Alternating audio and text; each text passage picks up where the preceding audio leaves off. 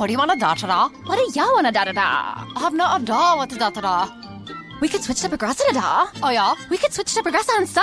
Okay. We could sa enough to buy some za. Oh yeah, let's switch to Progressa da and get some za with the money we saw. Yeah. Now we know we're gonna da da da. These days, nothing is normal and everything is weird. But you could still save big when you switch to Progressive. It might just be the most normal thing you da to da. Quote to da at Progressa.com. Progressive Casualty Insurance Company and affiliates. At Zenni, you get the same quality frame and lens options that you'd get from an optician for one tenth of the price, including blue blockers, progressives, prescription sunglasses, and more. The best part? Try on any frame, anywhere with our 3D virtual try on. Zenni.com. Eyewear for everyone.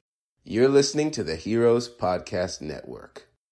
Hey everyone, this is Greg from Red Shirts and Runabouts. We're the resident Star Trek podcast as part of the Heroes Podcast Network group. If you love Star Trek and things science fiction, we're definitely the show for you. Join us as we talk about Star Trek Discovery, the new Picard show, and other ongoing content and new creations from the Star Trek universe.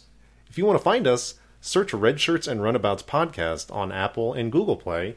And if you want to interact with us as a hosts, you can find us at Red Shirts Pod on Twitter.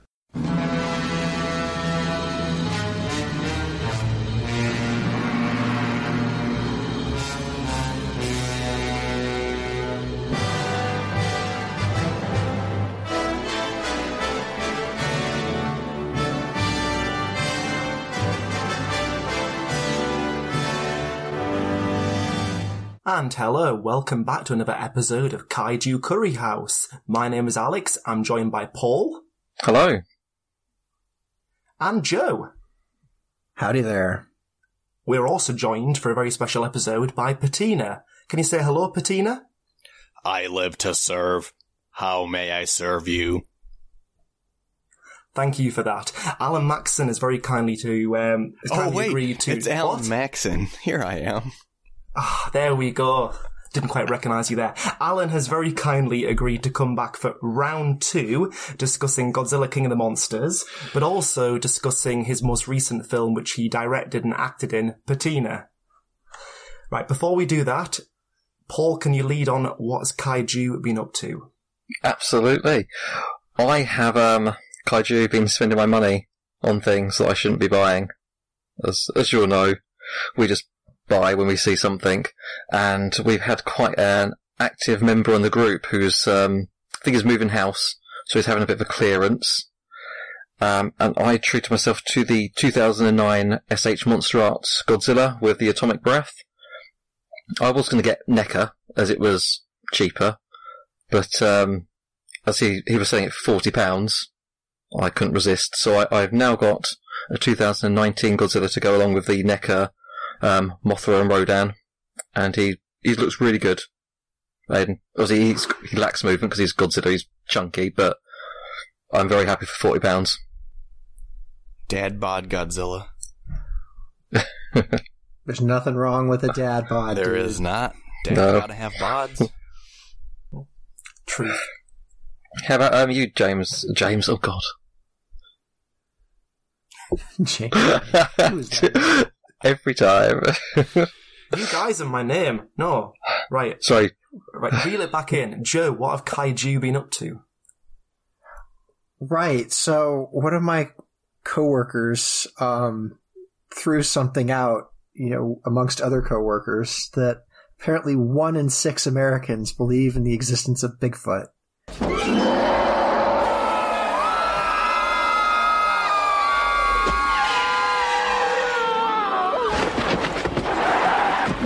So, not necessarily feeling attacked by that because it's probably true.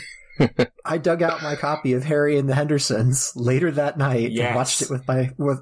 Well, I watched it with my five year old. My first question is why do you have to dig it out? Shouldn't that be like on the forefront of your shelves? Hmm. There are a lot of DVD cases. A lot. it's not necessary. I mean, I can see it. You know, the title is out here, but I do have to kind of rummage through to get there.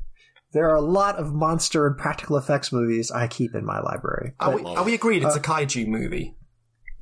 Strange Beasts. And as you said uh, when you were interviewing Mr. Yokai guy, uh, crypt, cryptozoological creatures can also count as kaiju. Get in. But Yeah, but um, has fantastic practical effects. I love it, and Charlotte absolutely loved it, especially the part where Harry learns to sit. We thought that was hilarious. You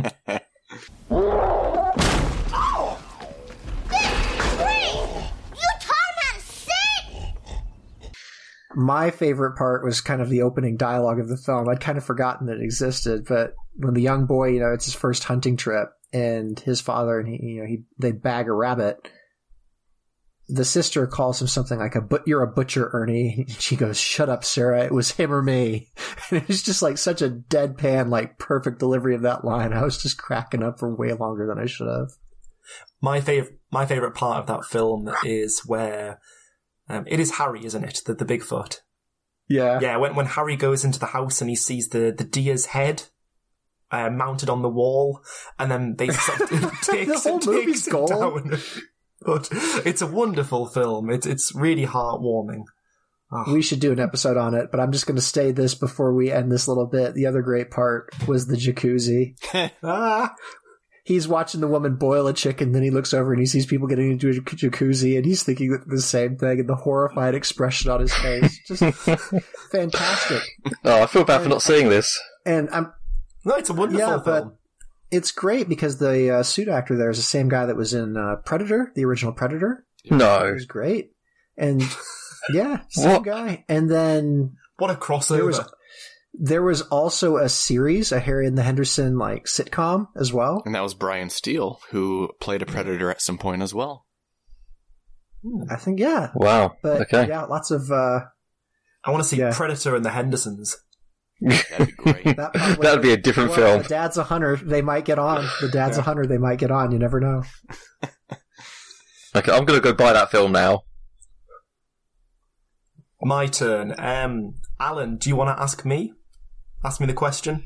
yeah, what have you what have you been doing and or spending your money on lately? That that was that was a rubbish delivery. Can we try that again? that, was, that was awful. Say, what have Kaiju been up to? Try that again. Come on. Uh yes, um James, what uh kaiju been up to? There we go. Read the script. Thank you. Okay. uh, I am pleased to say that I have booked myself tickets for the Ray Harryhausen Titan of Cinema. Um, what's the term for it? Exhibition at the Scottish National Gallery of Modern Art. So I am going to Edinburgh next year, and if anyone's interested, the period that that's being exhibited is Saturday the 23rd of May 2020 to Sunday the 25th of October 2020. So plenty of time next year. And the reason why it's a big deal is because just over uh, £10, I've got my tickets for £13. You can see collectively together Ray Harryhausen's pieces from his films. They're all going to be together and exhibited, which I think is a wonderful, wonderful thing to see. So I'm quite lucky that I live uh, far up north and it'll only be a two hour drive up to Edinburgh. But I encourage other UK Kaiju fans to come along. Maybe we can even plan some kind of group trip. That would be good to see. But yeah, that, that, that was a nice thing to have booked. So that, that that's myself. That's awesome. Yeah. Yeah, those are like iconic props from cinema history. So Mm. totally worth it. I think so, yeah. Would one of the two of you like to ask our guest the question? Oh, yeah. Yo, Alan, what have kaiju been up to? Nailed it. I totally dropped the ball on the question. To be fair, it's a bad pun. Uh, No I joke. have been I have been uh, finishing my my short film Patina and starting to promote and talk to people about it the same way that you and I are about to today. What is that? It's a robot. Welcome to Patina Robotics. Hi, Pat. Patina is an extremely advanced AI assistance machine. Uh, good to meet you, Pat. I'm John. This is my girlfriend, Alexa. I live to serve. How may I serve you? He will do anything you ask He's creepy. Look, he's just staring at me. till the day Stop asking you to serve me. That's freaky. you God, John, I am not playing with him, okay? I'm terrified. die. How may I serve you?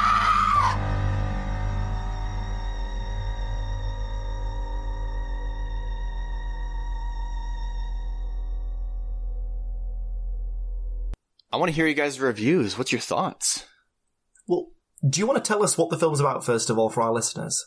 Yeah, so the film Patina is about a guy named John who brings a six foot robot home into his house. And it's a, a service robot and it's supposed to do any command you ask of it. And he brings it home, but immediately his girlfriend Alexa does not vibe well. She gets a eerie feeling. She has a gut instinct that something's off about this robot.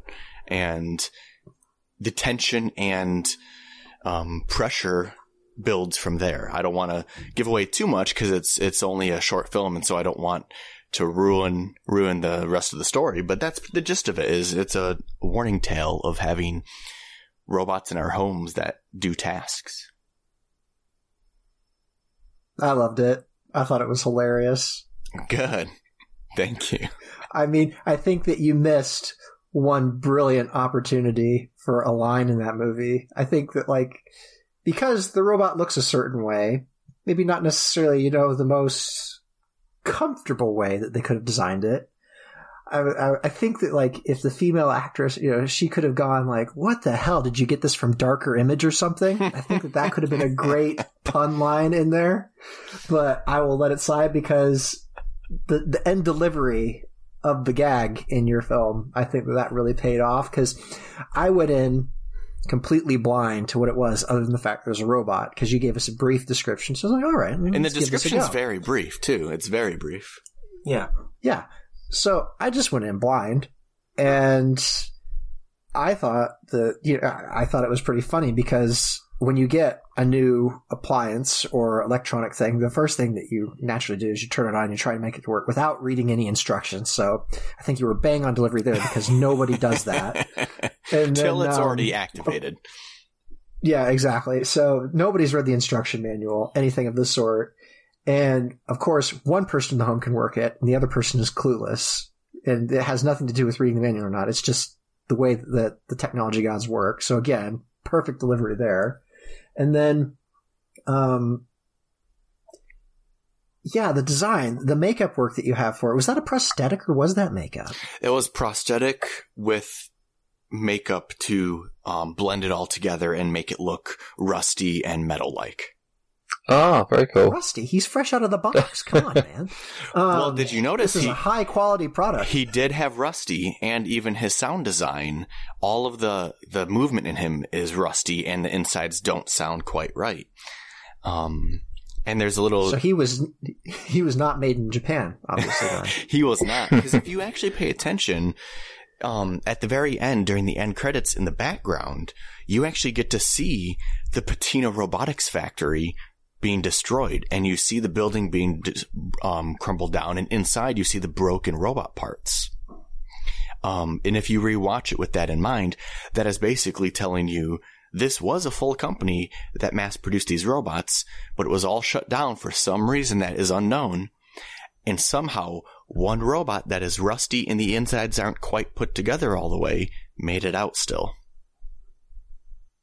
Interesting, but yeah, I, I liked it because um, I don't want to put too much of a spoiler. This is a dark comedy film, so anybody who's looking into like a serious gritty horror, there are gritty horror elements to it, but the end result is dark comedy, and I like dark comedy, and I also like a good pun delivery. So this was very good in that respect. So I did enjoy it. Thank you. Yeah, it's, you know, putting it in a genre category, I think you hit the nail on the head because when I wrote it, I don't think I truly actually had the intentions of being funny. I think the end, yes, the pun payoff does have a comedicness to it. And there are comedic moments. Like I think I've observed people have always laughed whenever Patina smiles. And the smile was not intended to be like a laughing point, but it is. It's lighthearted. And even the actor who played John, he brought a little lightheartedness to it when he's just like dopey, like a, uh, it, it's a robot, you know? So there's a lot of, I think, subconscious lighthearted things that turn it more of to a dark comedy than, than I really, uh, not unexpected, but than my intentions were fully to be, if that makes sense.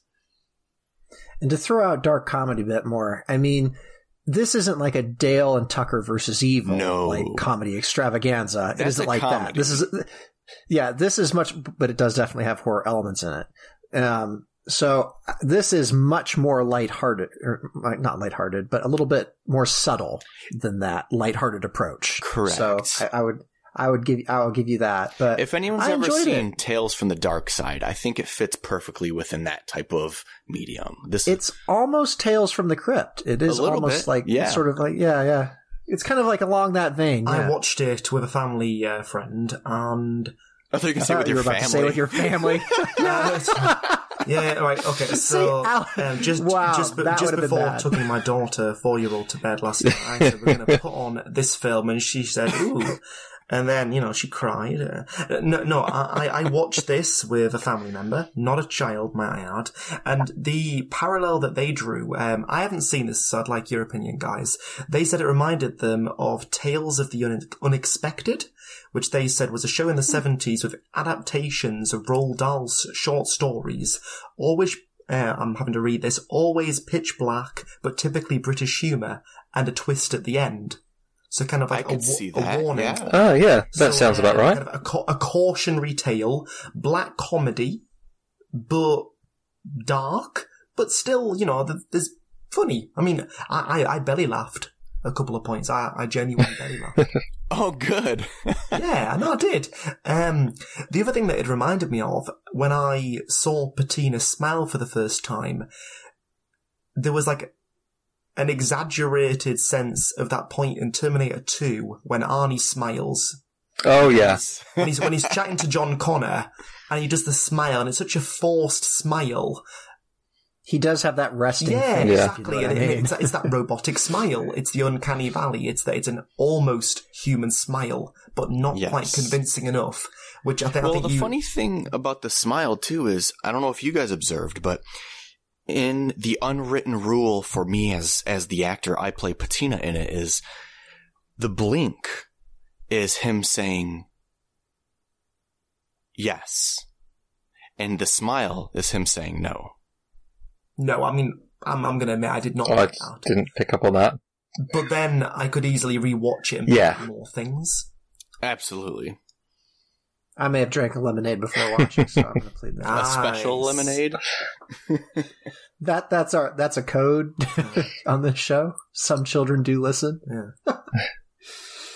Tang. right? Wow. Okay, well, I, um, But um, I thought some, a, a different show that I was comparing it to and watching it, um, Black Mirror.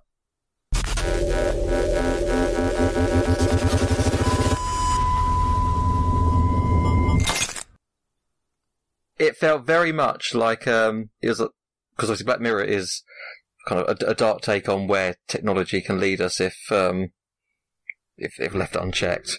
And when I'm watching it, I was thinking, oh, this is just like uh, a mini Black Mirror, and obviously Black Mirror is huge, so hopefully you can bounce off that with this film.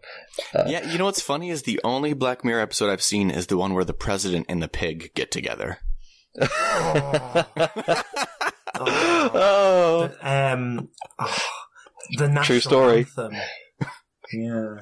there was a uh, we were talking before this podcast about Star Trek and Stargate and all those other things. I think my favorite episode of uh, Black Mirror is uh, is that episode where they're stuck in a computer and this guy's simulation of one of those like Star Trek Oh, yeah. programs and they're trying to get out. That was really cool. I do like that. Strangely though, like if when I was going to equate this to any episode, it would be the one with the robotic dogs, if that makes sense. You know, the things that are hunting people, like those kind of robots. okay. Like, it- it- what oh, what I get from it, Uh, Metalhead with the little robotic dogs that run after people and shoot them. It was done in black and white, wasn't it? yeah. So Yeah. it's not necess- it's not the same vein, but what makes me call, back to that is just the underlying sense that something's not right. And I mean, you see the dogs later on, but there is just an underlying sense, and then there's something robotic and foreign, and you're just like, what is that? Why does it feel so off? And then you know things start to happen. You're like, oh golly, okay, that's why they're bad. But it was kind of it was kind of like that watching this just like okay you know like maybe this isn't the perfect thing. Maybe you should have warned your partner before bringing this home. And who designed that? You know, there should have been a maybe, maybe this, hmm. I mean, it could have had a Hello Kitty head. And I think that, you know, may, maybe the marketing for the company that made these could have done a bit better, you know, like along those lines. Progressive presents The Sounds of the Old World. The year is 2019, and someone is waiting for a table at a restaurant. Thompson, party of four. Thompson, party of four. Thompson, part. Oh, there you are. This has been The Sounds of the Old World. Brought to you by Progressive, where drivers can still switch and save like it's 2019. Quote today at progressive.com. Progressive Casualty Insurance Company and Affiliates. But right, it's just like maybe you should have warned your partner before bringing home the No. six foot tall. You know, No, we don't do that. We buy tech and we just install it in the house and we hope that our partners don't do anything to upset that tech. you can. It's it's really great because if you ask Alexa if she's sending the government what she's listening to, she gets really defensive and she gives like this long spiel about what she is what she is and is not doing. Which, So, yeah. she And, and watching this, obviously, the, the, the woman was called Alexa, so I don't know if that set off anyone's uh, machines while watching it. Yes. Yeah. Yeah, we got it. Cool. I can just imagine someone funny watching it and if you like- watch it, the, my Alexa goes off like four times Yeah, during the film. yeah. Which is yeah, just to add to the creepiness, your AI starts talking to you while watching a film about yeah about a dark AI. So that's that is fantastic. Oh, that's an added feature. Exactly. Great job. It's breaking the fourth wall. It was really well done. It was all that was all the plan. it was almost my Andy Kaufman type moment in this particular film was to um, bring real life as part of the interacting because everybody's going to be watching this at home. It's it's rare that someone's going to see it not at their house, you know. Yeah. Okay, so let's dive into that. How can people watch it? Well, either today or tomorrow, whenever Amazon approves me, it'll be available on Amazon Prime streaming, so everybody could watch it if you're a Prime member Oh, um, for fantastic. free. If you're not a Prime member, I think it's only like four bucks or something. Um, and then I know it's a short film, so not many people want to buy physical copies of short films. But if for some reason you're a collector and you do, it's available right now on Blu-ray on Amazon, um, on Blu-ray. Very cool. So Amazon is kind of a primary outlet for it. You will not find it. 100%. You'll see it in a few select um, film festivals that are still coming out. It's going to play in a few randomly for the next, um, I think, 12 months. Okay, cool. Um, okay. Please let us know those details. We will post them in the group and let people know where they can potentially go see it. Absolutely. And if anybody does watch this, whether you, you buy a copy, rent a copy, or you watch it on the streaming for free, um, please review it. Leave, leave a rating on either Amazon or IMDb because even if it's good or bad, I want to hear all the feedback because the point of me making this film, which I guess is going to answer a question somebody was curious of why I chose to make it the length I did. Is that a Yes, that I would have come up with that a bit like yeah. Yeah. So, so the intention for this is the reason why I want your reviews and, and notes is the next film I'm making is a feature film, and this will be my will be a thir- my third film, and I want to definitely make everything better as as I keep making more films. The first one I made in 2016 was called Christmas with Cookie, which is also available on all those same platforms on Amazon. That's Paul's Amazing favorite piece of cinema. Amazing piece of cinema. it's a bad movie, but that's the thing is it's intentionally bad and it was meant to be Yeah. that. And when you make one of those, it's very quick that people associate with you with that only. And so I started noticing since 2016, I would always hear, Alan, you like bad movies. You know how to make bad movies. And I thought, man, I'm like, I know how to make good ones too. I guess I just need to prove it. Hmm. All right, so for listeners who do not know what Christmas with Cookie is, I'm I'm going to read the IMDb summary of this Oh, film. this should be good. And Alan, you you have gone kind of out of your way to make a ridiculous film here. Yes. But uh, it's 20 it's a it's a 2016 release and I'm going to read it with my cinematic dramatic voice here. Nobody laugh cuz then I will. In the year 3978, global warming has made a desert of the North Pole. Santa and Mrs. Claus battle angry skeletons that didn't get what they wanted for Christmas. Evil aliens try to take over the world, and a giant, abominable snowman wants Santa for his next meal. I mean, you've thrown everything in there. Yes. take, take a bow, Joe. That was good. Take a bow. And Well anybody done. who watches the trailer for that film, it's not hiding anything. You know what you're getting into when you watch the trailer. I, I, I dare say the uh, picture that IMDb has for the cover is not hiding anything either. Correct. It's br- that looks brilliant. It's funny when you see all the bad reviews. Like, there's so many bad reviews, and I just look and I go, "Did you not watch the trailer? It's clear what you're getting into."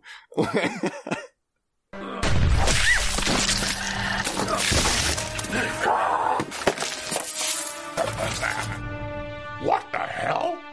There's aliens in the story too? Some cinema is just meant to be like have your friends sat around and just have a laugh. That's really what this is. Yes, and you know the thing with Christmas with the Cookie was, I made that movie for one thousand dollars, and anyone who knows what it takes to make a film, that's pennies. That is nothing, and so that tells you right there why I had to lean into the way that I le- lead led into it. Um, and then the thing with patina is patina is only 10 minutes long because in order to up the game of professionalism and seriousness in it, you know, it does cost more money. So the 10 minute film of Pen- patina cost about four grand. And that's the difference. You get an hour long movie for one or a 10 minute for four. And that's why it was a short film was because budget, budget and time. And what I have the intentions of is my next feature will be the quality equal or better of patina, but at a feature length. So now it comes full circle back around of please everybody buy the movie because all of that money goes towards the next film. Can I stop you guys there? We will take a break because I think that's a wonderful segue. And when we return after the break, are you able to go into more detail, Alan, about what your aspirations are for a feature length film? Sure. Brilliant. Let's take a break, guys. Groovy. Hey, friends, this is Cam, one of the hosts of the Gamer Heroes podcast. We really hope you're enjoying the show you're listening to right now, and if you are, please consider becoming a patron of the Heroes Podcast Network at patreon.com slash heroespodcasts. Your support would genuinely mean the world to us and would allow us to cover hosting costs for the website, get new equipment and software, and even make it out to different conventions and events to meet you, our loyal listeners. All Patreon tiers will get you access to the Patron Lounge in Slack, which will allow you to chat and interact with your favorite HPN hosts. On behalf of everyone here at HPN, thank you all so much for your continued support. We really couldn't do any of this without you. Welcome back to Kaiju Curry House. I am your host, Joe, and joined with me tonight is Alex. Hello. Paul. Hello. And special guest, Alan Maxson, who has just finished talking about Patina, his newest film. I live to serve. How may I serve you? You didn't just do that. That had to have been an effect. It sounds too good, doesn't it? Was that you? that time I so the first time I just did it. This time I put my hand in front of my mouth to muffle it. Wow. A man of many There we talents. You should be in sound mixing. Brilliant. yeah, there we are.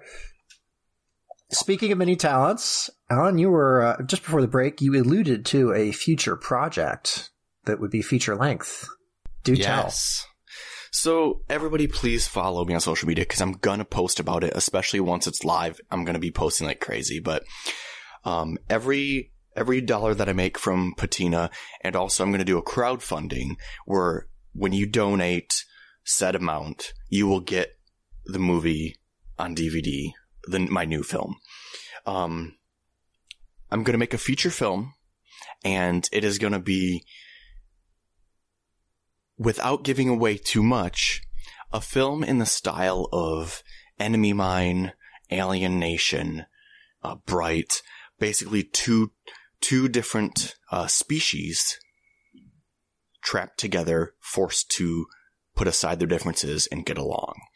And this movie has no humans in it, none whatsoever. So if you like aliens and monsters and sci-fi, this is the ultimate because there will there will be no humans as a crutch in it. And uh, All right, so you say that. I'm going to challenge you here. challenge me. Will there be humanoid aliens in it? Yes, they will all be humanoid, upright, two Okay. legs, two arms. I was going to say if you went if you went for like a talking praying mantis for one, and then you know a humanoid for the other, it'd be pretty interesting. Like I think that you know there's a point in the film you're like I, I can't read your face here. Give me something. You know, like be a great co- comedic effect, but uh, very that that's cool. Because there's aliens and there's aliens. You can watch an episode of Star Trek and it's like it's technically an alien, but it's like it's a human, but It- with yeah. slightly Associate with dodgy still. ears. Come on. Yeah. So uh, are they all speaking Kind of English, like how the Mon Calamari and or is it Wars. is it going to be sub like subtitled, or will there be no talking and it just be all through motion? It will be English. Um, it'll it'll be displayed in a way that is just a that's part of the suspension of your belief within this Okay, this movie.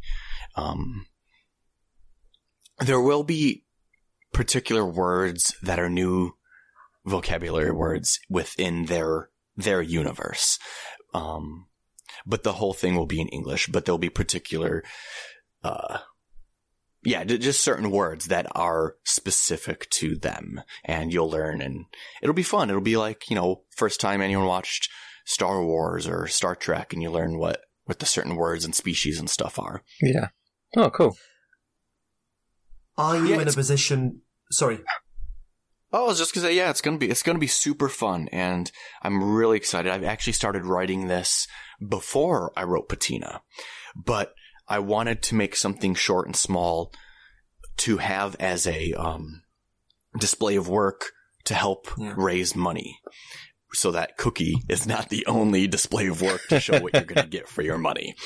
And so I, I took a, st- uh, a break from writing it to do patina so that I could have this body of work to say it'll look more like this and less like Cookie because I don't think anyone would donate money if they were going to get Cookie again. Oh, I don't know. I mean, as long as we know what we're getting. Right. Paul, That's true.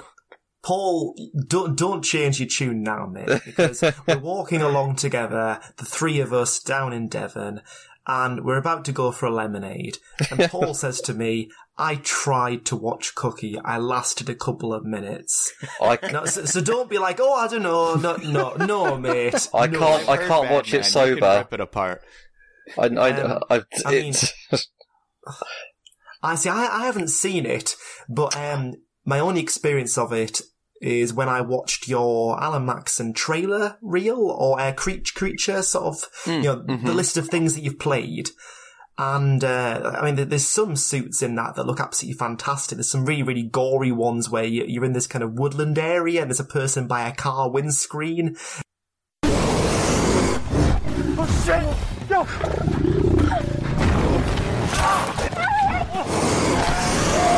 Back in your car!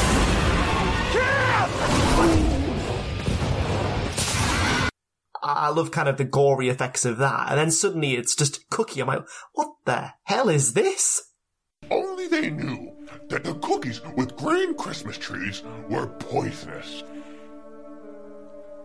The cookies with green Christmas trees are poisonous? Oh crap! So it, it really kind of like it gave me a fright more because the tone changed. I thought, okay, um, right.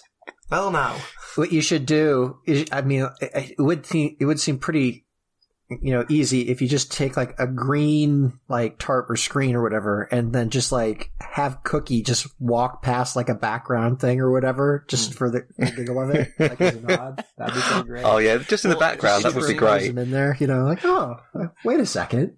Funny thing is, is actually all of these films and hopefully all of the ones I make in the future are all going to be a shared connected universe. And if ah. you actually pay attention in Patina, there's a moment where Alexa's on the phone with John and John says, hold on a second. My boss is talking to me. If you listen to what his boss is saying in the background, he's saying, Hey, John, we got another story coming in. Something about revenge on Santa. And that's alluding to the moment when Prudence and Peter in Christmas with Cookie declare their revenge on Santa. And it's supposed to take place at the same moment. Ah. Connecting the world of Cookie and Patina. The, the Maxson cinematic universe. Very. I mean, those that couple was so, mad John at is Santa. a newscaster. they were. They were furious, but they're also weirdos. Uh, but but, and I gotta but yeah, they loved. you. Uh, They went and loved the presents though afterwards, didn't they? After complaining about them.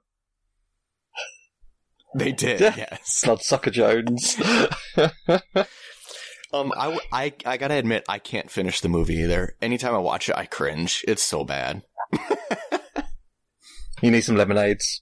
I think we're going to get some people. Yeah, some people are going to. Everyone's, yeah, I think people are going to be curious. just because they're they just want to. It will be Watch a it with benchmark now. and have lemonade. Like that's. I was going the to way say, to how, watch how it. many lemonades do I need for this to be palatable? A, a lot. I say it's a solid three lemonades. Alex, a Right, solid this three. sounds good. Pint, pint, pint-sized lemonades. Okay, I can do that. Um, but you've kind of you've raised a point that I wanted to explore very, very briefly. Um, Alan, how do you decide what's a good bad film and what's just a bad crap film? You know, Good question. because sometimes Each you know, film has you a wa- different level. I think yeah. You can't you can't put them all on the same level to do that. You know, sometimes I'll, mm. I'll look at stuff and I, and I'll I'll go. So if you, I guess let's compare the drast- drastic differences. Let's compare Christmas with Cookie versus I don't know what's what's the worst high budget movie you've seen recently. Name one you didn't like. That that is a multi. Nobody say King of the Monsters. Nobody better say say. King of the No, no, no, no, no. no. cut, cut, cut. Right, well, let's take a break. Nobody Um, better say that one. No, um, so Deliberate attempt at humor. Um. Right, okay, it's it's not recent, but when Sharknado came out, I did not think. right, oh, no, no, no. Oh, let- let that wasn't speak. high Let- budget. Wait, wait, hang on a second. Alan, were you the piranha in that? No, not piranha. Were you the shark? I was not. I wish okay, I was. that's fine. That's fine. Right, okay. But when Sharknado came out, I did not think that was so bad. It was good. I just thought it was a bit stupid and a bit pants. And similarly, can you remember when Piranha 3D came out? Yes. Mm-hmm. Okay, right. So one of my friends said to me, Piranha 3D, great gore, great tits. Excuse my language. Apologies, listeners. Then Piranha 3. What's double... wrong with birds? Right, yeah, right, no, exactly, correct. Um, when Piranha 3 Double D came out, their words were crap gore, crap tits. oh my god! What? Can, can you you make remember fun that? of me or for had you Crater Lake blanked it- Monster? Had you you blanked it out of make fun of me for Crater Lake Monster, and now I'm finding this out about you. Goodness me! It's it's true though. You know, it's like it's all it's all relative. And I think if you look at a big budget movie, say you don't like I've never seen the newest Avengers movie, so my opinion here is not real, but I'm saying pretend you don't like the newest Avenger movie. If you didn't, my thought would be you had how many million dollars to make this? Why is it not better? And then I look at things like Cookie and I go, oh, he had $1,000. He did quite good with that for one grand.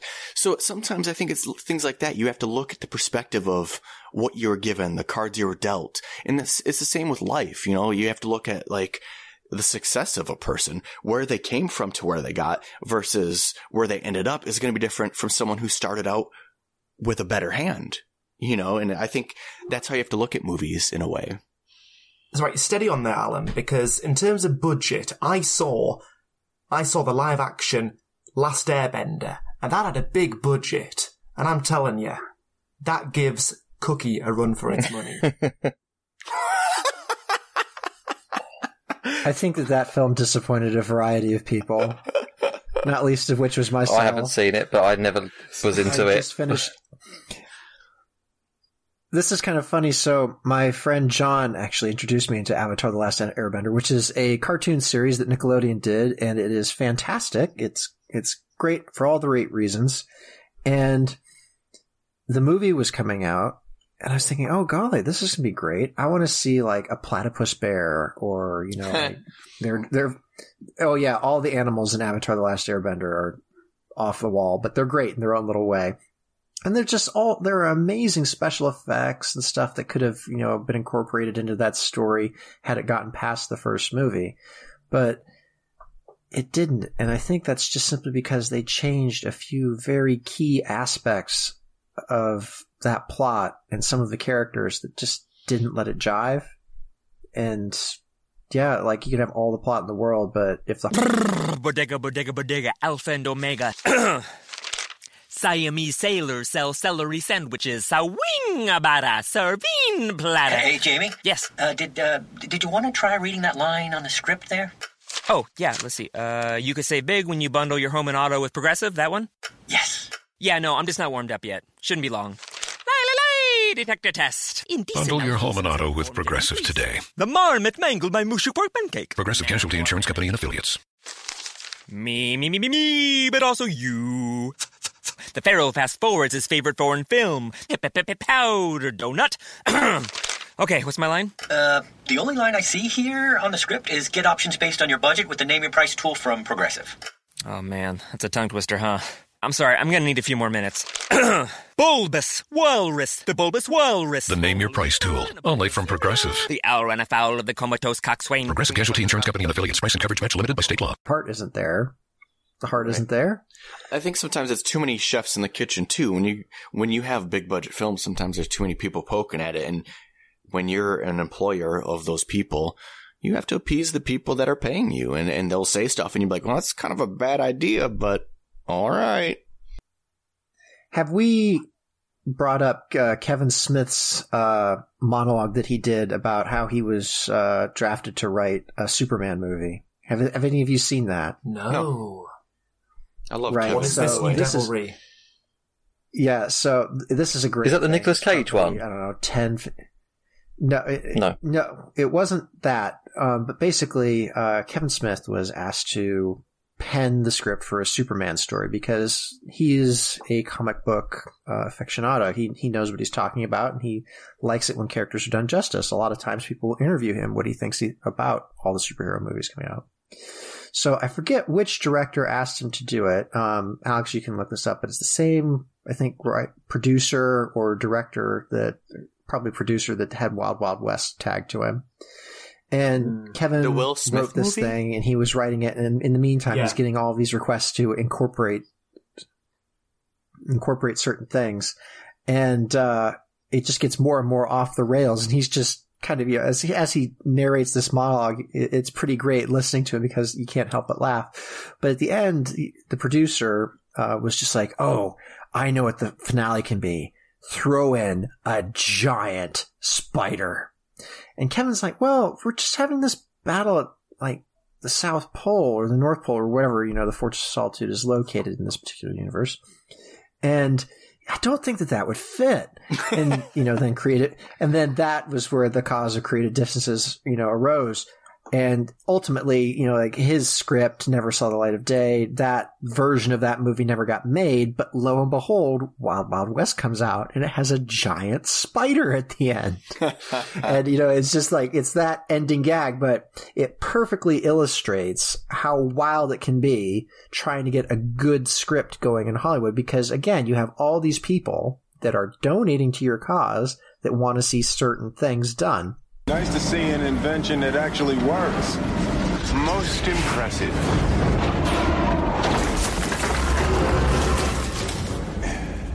And by the time you've thrown in all of those requests, is it ultimately the movie that you yourself wanted to make? And I think it's, I think it's when directors are given a budget and their own creative uh, autonomy, that's where the best things come out. And you can have a low budget, Oh, crap. Like in your case, Alan, or you can have a high budget.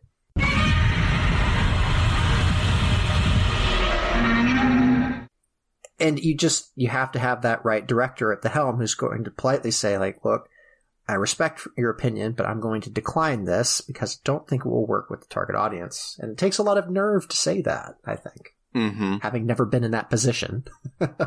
I, I think that's that's perfectly said. And you know, Kevin Smith is very wise. Almost everything he says, most people with a sane head on their shoulders agree because it, it makes sense and it's true. And that is how the industry works. And that's why you do see I think, you know, I, I believe I read somewhere that Jordan Peele took a giant pay cut for Get Out so that he could have more control of the final cut and final draft of the script. And as most people saw, the movie was very great. It was an awesome twist ending. It was a well made movie. And I think someone as big as Jordan Peele, if he would have left more fingers in it, people poking at it, chefs in the kitchen, it might have turned out a little bit sloppier and, and maybe more confusing because that type of movie particularly could get confusing fast Yeah. if you don't have the right um, person driving the car. We went over this earlier in a previous episode where Alex uh, told us his thoughts on Mimic. Poor Guillermo del Toro. you That's know, right, yeah. He was asked to make a horror movie, and he just basically got uh, rigmarolled into directing what Miramax. uh, producers wanted him to, and not necessarily. Yeah, well, I'm not trying to name names, but you know. anyways, what Miramax wanted him to direct, not what Guillermo wanted to make. Mm-hmm. So. I still haven't seen that second one, Alex. Uh, out Or the in Orlando. third. So, Mi- have you ever seen the movie? 2? Have you have you ever seen Mimic to start out with? The first one, but I never saw part two. Okay, so apparently in one of the Mimic movies, I think it's two, the bug that's been pursuing them or whatever, uh, its head gets lopped off, and then like you have two college students living with this headless giant humanoid cockroach in their flat that's just going about its business because a cockroach can live without its head. and to me, that sounded like the perfect sitcom. yeah, that's like almost like Joe's apartment with a, Yeah. a twist. Oh, Joe's apartment. That's taking me back. That was some of the first CGI effects, I think. Uh, MTV did that too, didn't they? I don't remember. So, sorry, Alan. So, um, for your film, timer. I was going to say, is this why you've decided to um, do it yourself, fund it yourself, so you don't have the pressures of the studio influencing your vision? Yeah. So at at my level of directing, because you know I I, I consider Cookie, you know, and then a short film. Obviously, we've seen it done before, but it's rare when a studio is going to give money to somebody at, at the credibility of my filmmaking level. So mine would be more like private investors.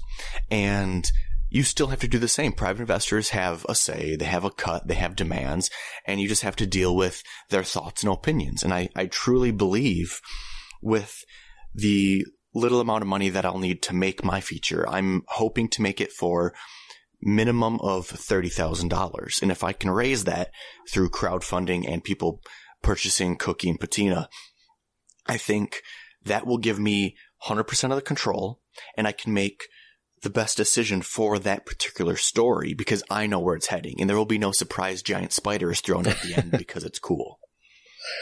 There'd be Good. some incredible irony if Cookie, which only cost, you know, a thousand pound, if that film, which you acknowledge as bad, basically, you know, brought home the bacon that led to something as wonderful as your own feature length film, there'd be something almost comical about that. It, honestly, it would make sense. I feel like Yeah, that's no, that's the way it. of the world. You have to start somewhere. You do. You and I think, to start somewhere. I think people, people are buying into stuff like uh, crowdfunding and Patreon. Yes.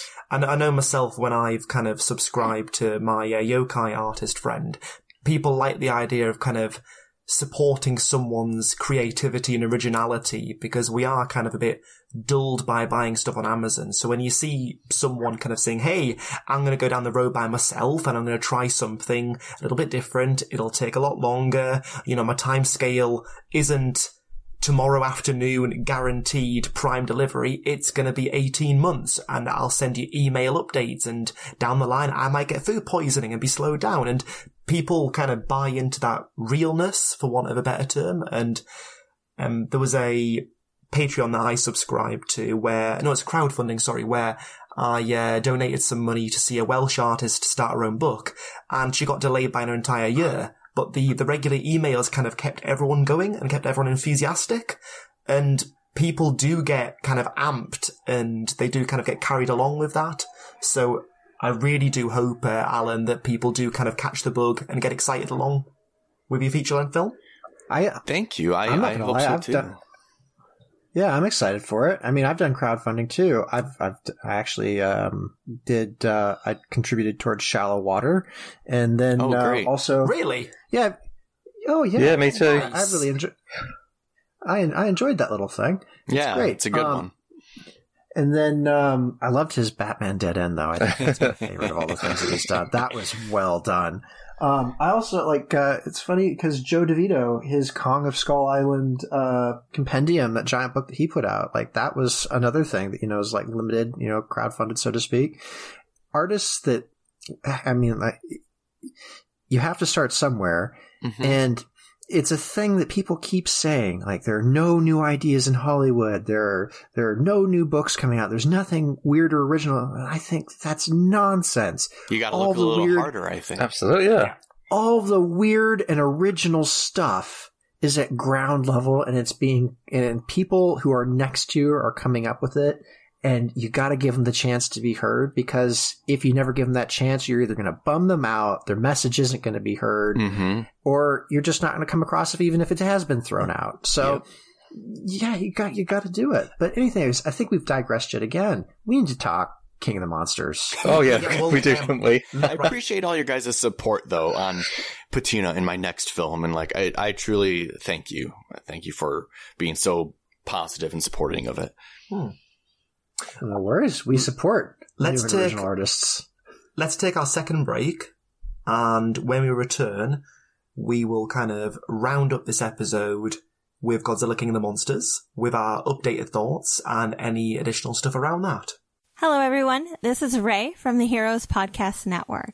Currently, you've probably heard me on a show called Screen Heroes, where we discuss movies and uh, TV shows about superhero, sci-fi, and a little bit of fantasy. Well, I love fantasy so much, I am starting a brand new podcast about fantasy television series. We are going to review these series in a bit more detail than what Screen Heroes usually does. We'll discuss multiple episodes for a whole continuous arc and then move on to another series. Spellbound will review shows, new shows like The Witcher, Good Omens, Carnival Row, and Dark Crystal Age of Resistance. We're also going to look back at previous shows such as American Gods and Avatar The Last Airbender, old miniseries from the 90s like Leprechauns and the 10th Kingdom, and we're going to do a movie here and there. Maybe even a little bit of fantasy upcoming news. Who knows? You will be able to follow Spellbound at SpellboundCast on Twitter for the latest fantasy news about the show, about the upcoming shows that we'll be discussing. You can also listen to us Fridays coming in September. Everybody, welcome back to the Kaiju Curry House. Oh, I'm so sorry you vomited at the end there. you okay? What did, what did we serve you? After watching Cookie, that was a, a kaiju with a bunch of curry in his mouth. It must have been a bad cookie that you ate or something. Oh, Yes, it was.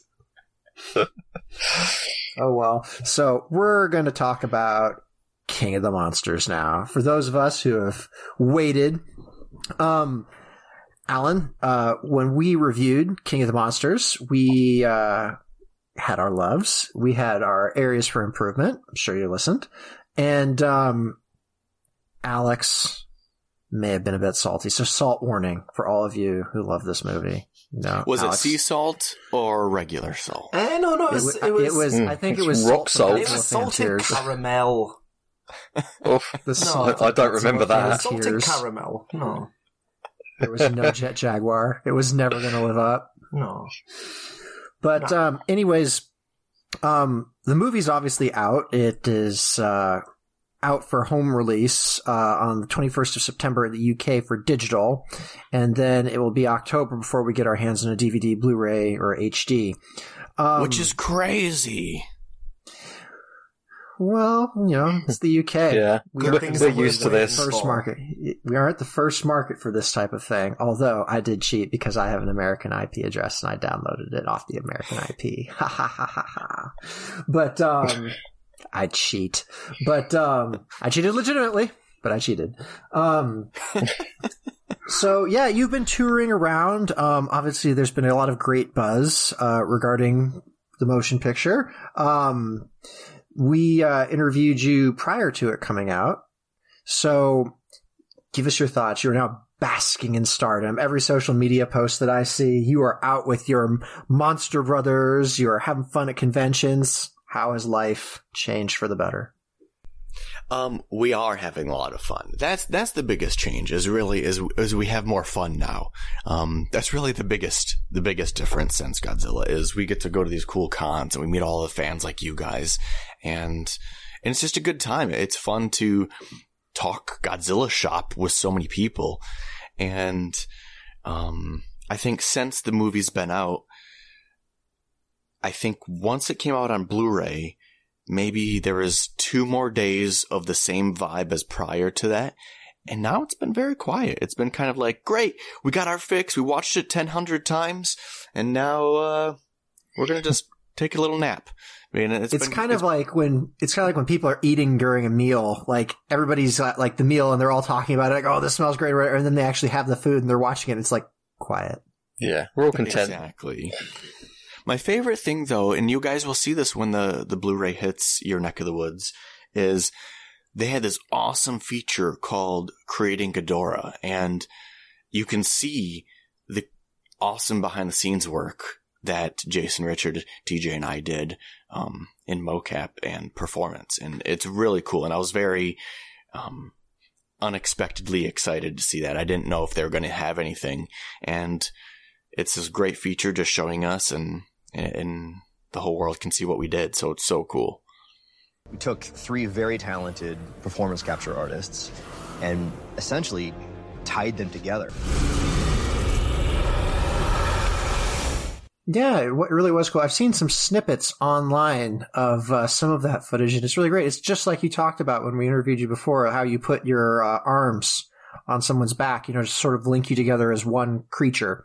And uh, I also got to see, you know, like again the suits that you know you guys are on with the ref- with the reflectors and stuff. The computer picks up. Everybody gets to see how computers, you know, generated Ghidorah's movements off of what you guys were acting uh, in situ of. It was it's a really cool thing to watch. I think that a lot of people will uh, get a great, great bit out of it because in our fandom, obviously, man in a suit, you know, there's a certain love and you know an honor that needs to go with that you know remembering where it comes from. But you guys you guys essentially did do Ghidorah in a suit because you're wearing these mocap outfits and you are acting as Ghidorah. So I guess it's a great way to marry the two old school and new school fandoms. Ghidorah the one who's many. Yeah and you know when I first met with Mike for my interview to potentially play Ghidorah one of the first things he said to me was, he's, he's like, we saw your reel and it was fantastic. And that's why we're interested in you is because you've done pretty much all practical. All of your work has been, I've played over 60 monsters in film, TV, music videos, and commercials. And all except for three have been prosthetics and suits.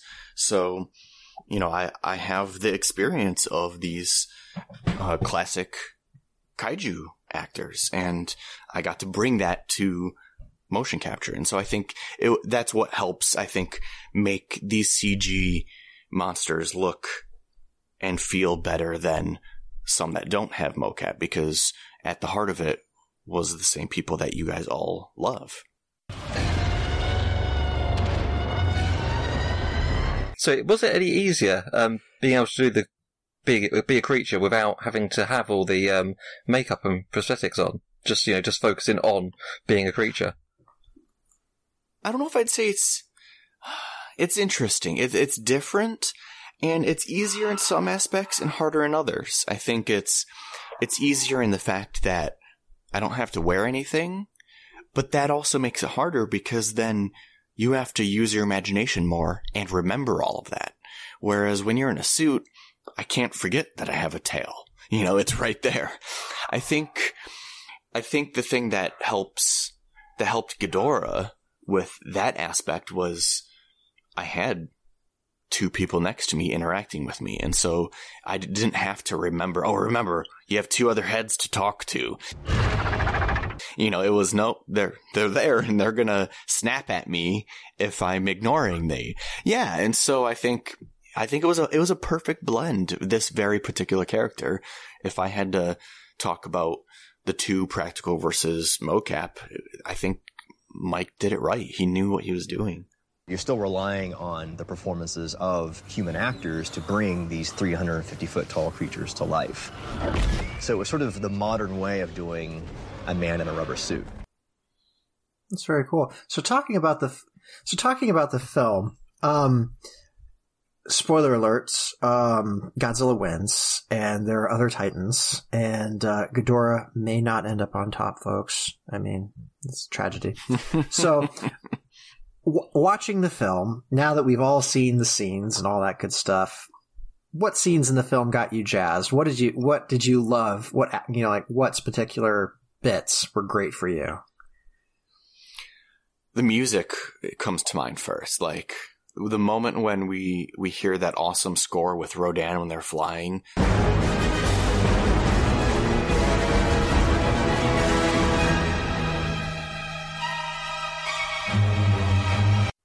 Oh yeah. I'm just like, yes. Rodan's entire scene was incredible.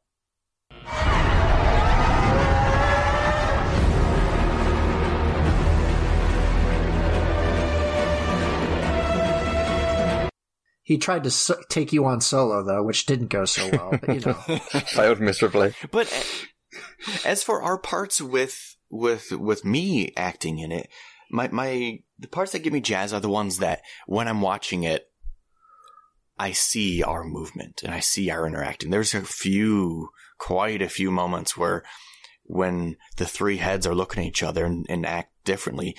And roar.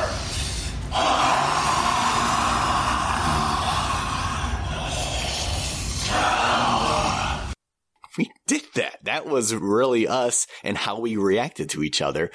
And I'm watching us as dragons. So it's interesting to watch it because I see like this blend of, um, your memory of us as humans doing it with what I'm seeing on screen as the dragons. And my memory is almost like colliding and I'm going, ah, what's real? So, so all right, call out a scene. Like, what Ghidorah heads interacting scene was legit for you? I mean, like, what what scene really takes you back to when you were doing the mo capture? For me personally, uh, there's a scene where Godzilla grabs my head and smashes me through building glass. And that one, because I remember when we did that, um, we really had a, a cardboard box standing up for the building. You got abused. TJ yeah, TJ had his hand on my head, and he and I I used my force to slam me against it, um, while he just kept his hand on my head so that he didn't actually have to give me whiplash.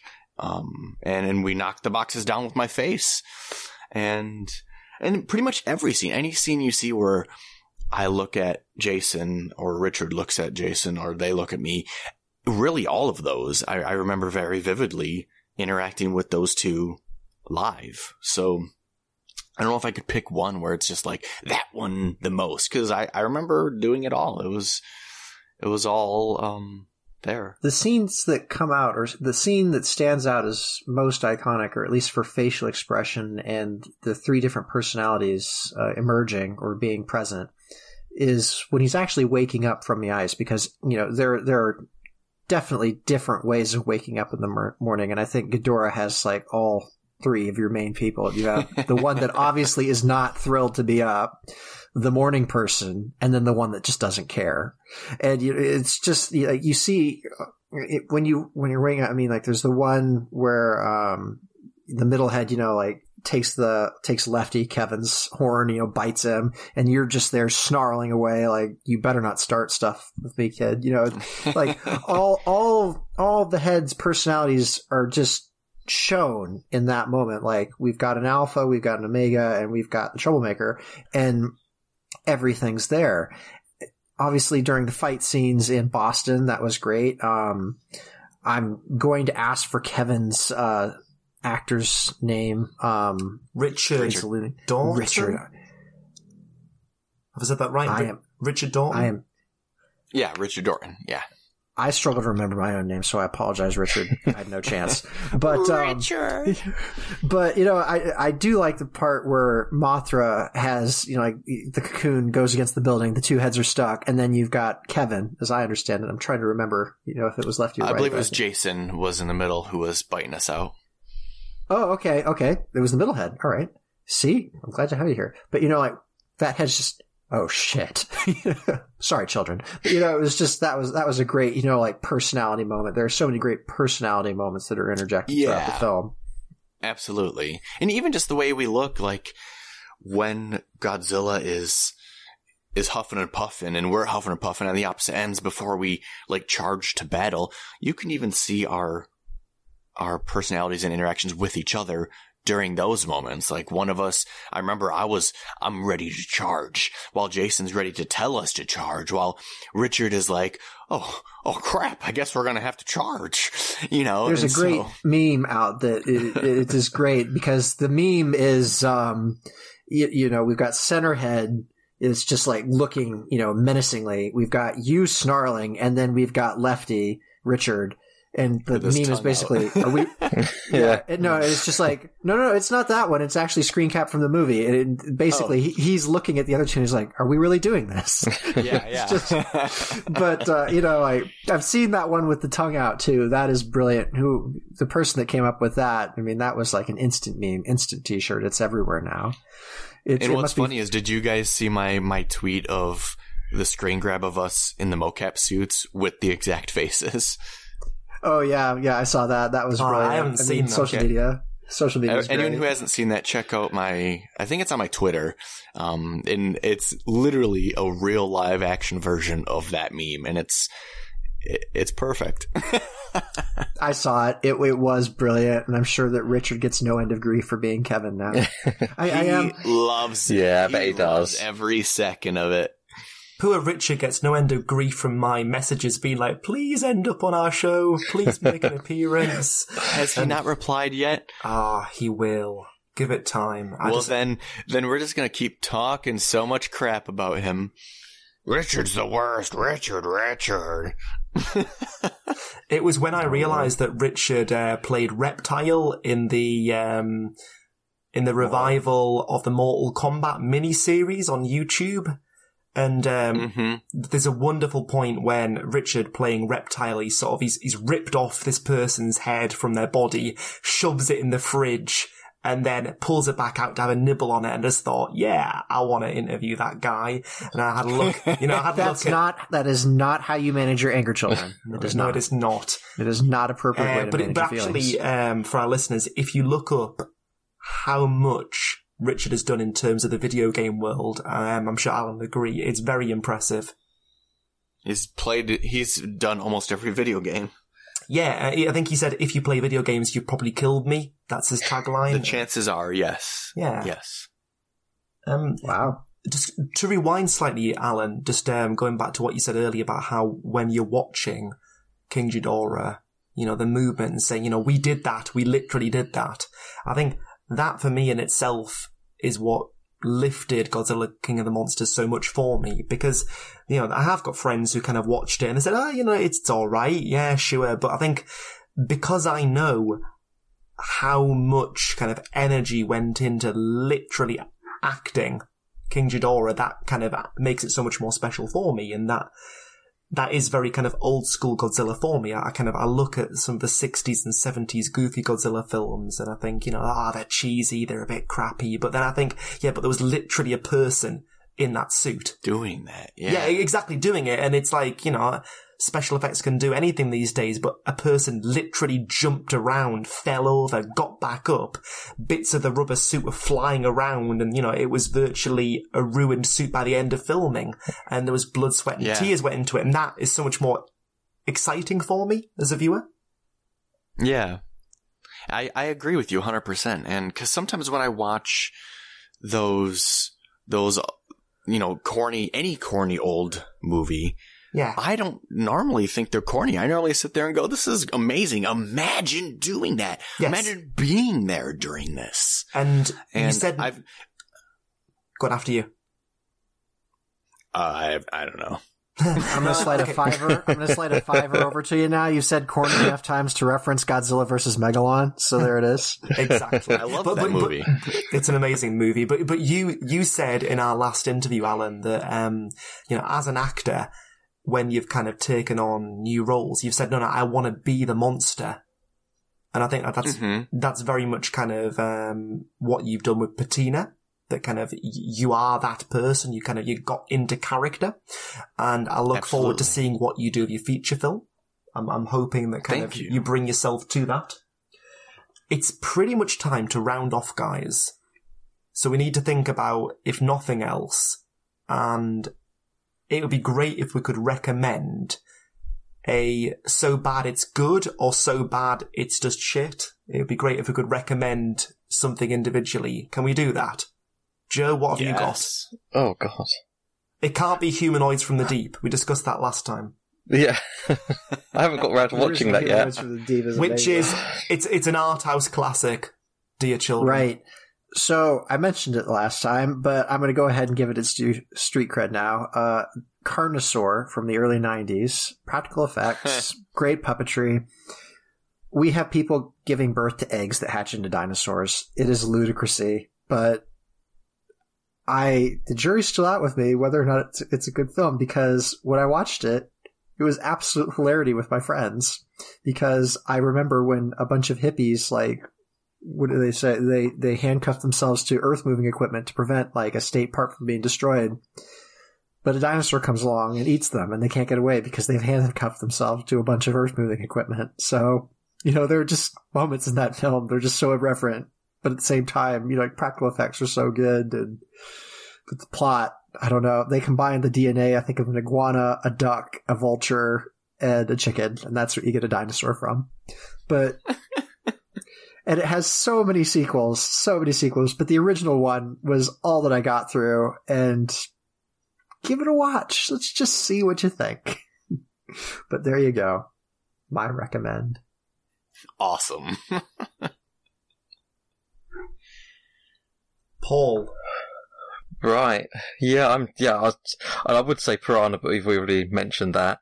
And No, give it a shot. no, I'm gonna. No, actually, I watched a film last night um, called Swamp Shark, which was a TV movie by I think it was on the Sci-Fi Channel. And I don't know if you remember, the Sci-Fi Channel seemed to be pumping out a movie, probably a movie a month, and some of them were bad, and I mean bad, and some of them were bad, but they had a lot of fun, like the, the Sharknado films. And Swamp Shark kind of falls into the bad, but in a good way type of film.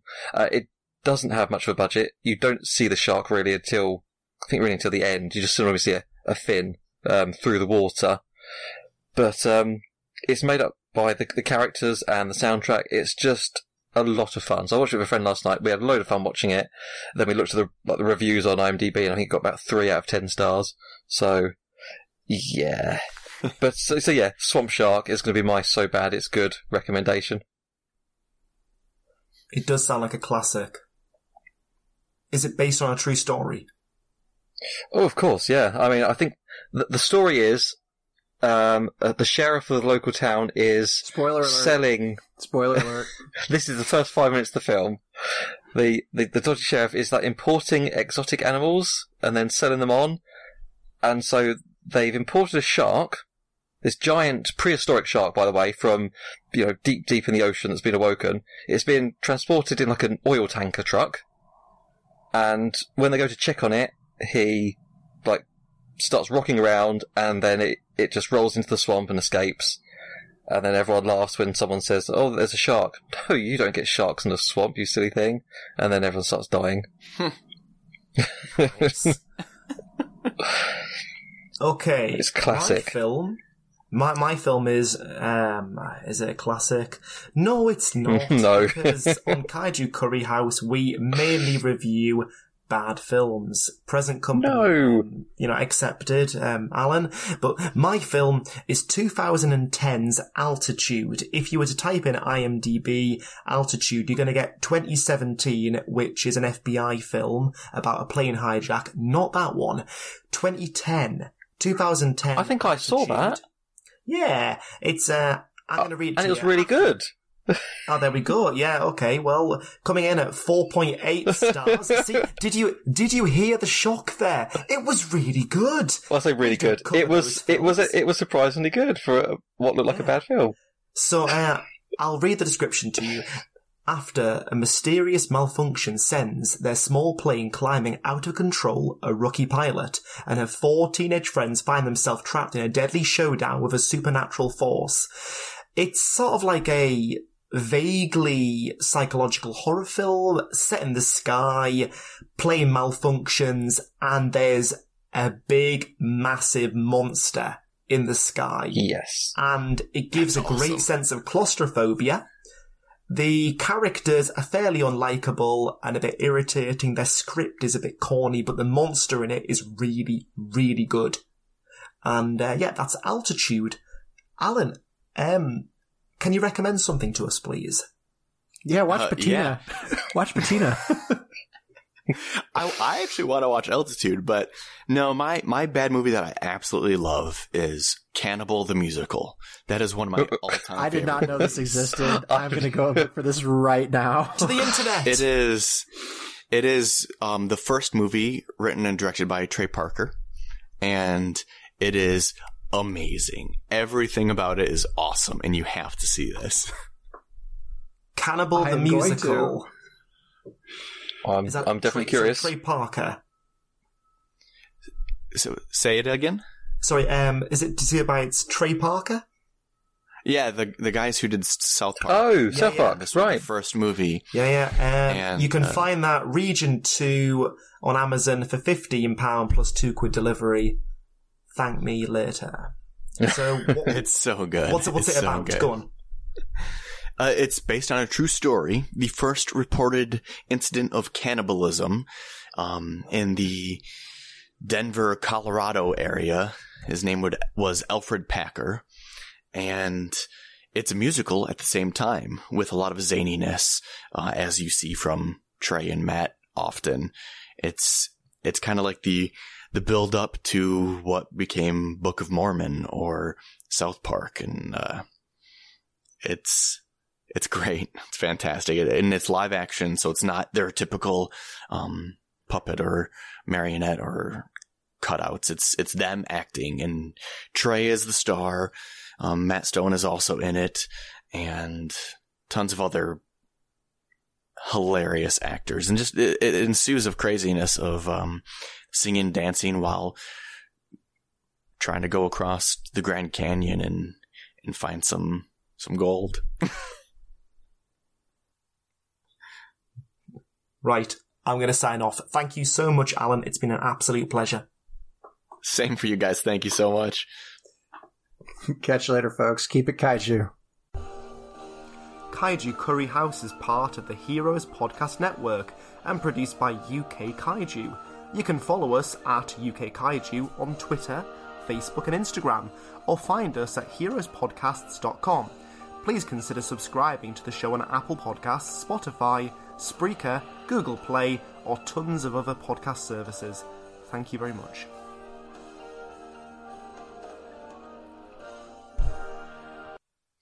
So, do you get um money for every view of Cookie on Prime? Do you get a, like a It's cut or something? tiny. It yes, yes. I think for Cookie, I get wow. Like, like one cent for every view or something. But It's seven cents per hour. Yeah. Paul wants to be paid to watch Cookie. do they? I mean, you, you, there's there's four Cookie videos. I think there's like a rap, there's like a rap video, a short movie, and the two films. So it's Yep. it, those- it obviously found the audience. yeah, enough to make those. Yeah. What you could do, you could go, I, I don't know, but if you're familiar, but you could go the Gamera route and you could make an amazing kick ass trailer to a movie that never gets made and people be like, what the fuck? And even like five, six, seven, who knows how many years later, people are still like, what the fuck? It didn't come out.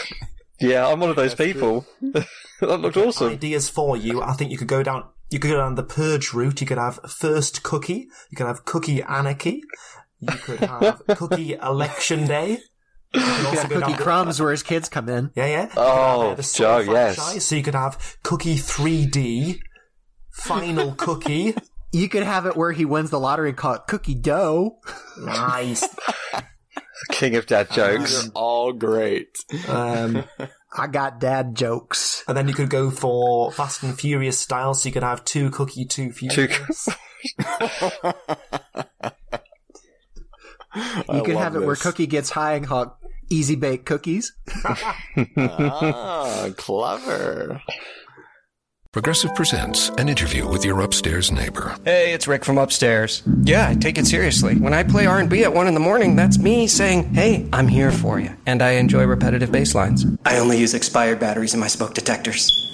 Nice, right? Yeah, upstairs neighbors help people forget their troubles. Give them something else to focus on.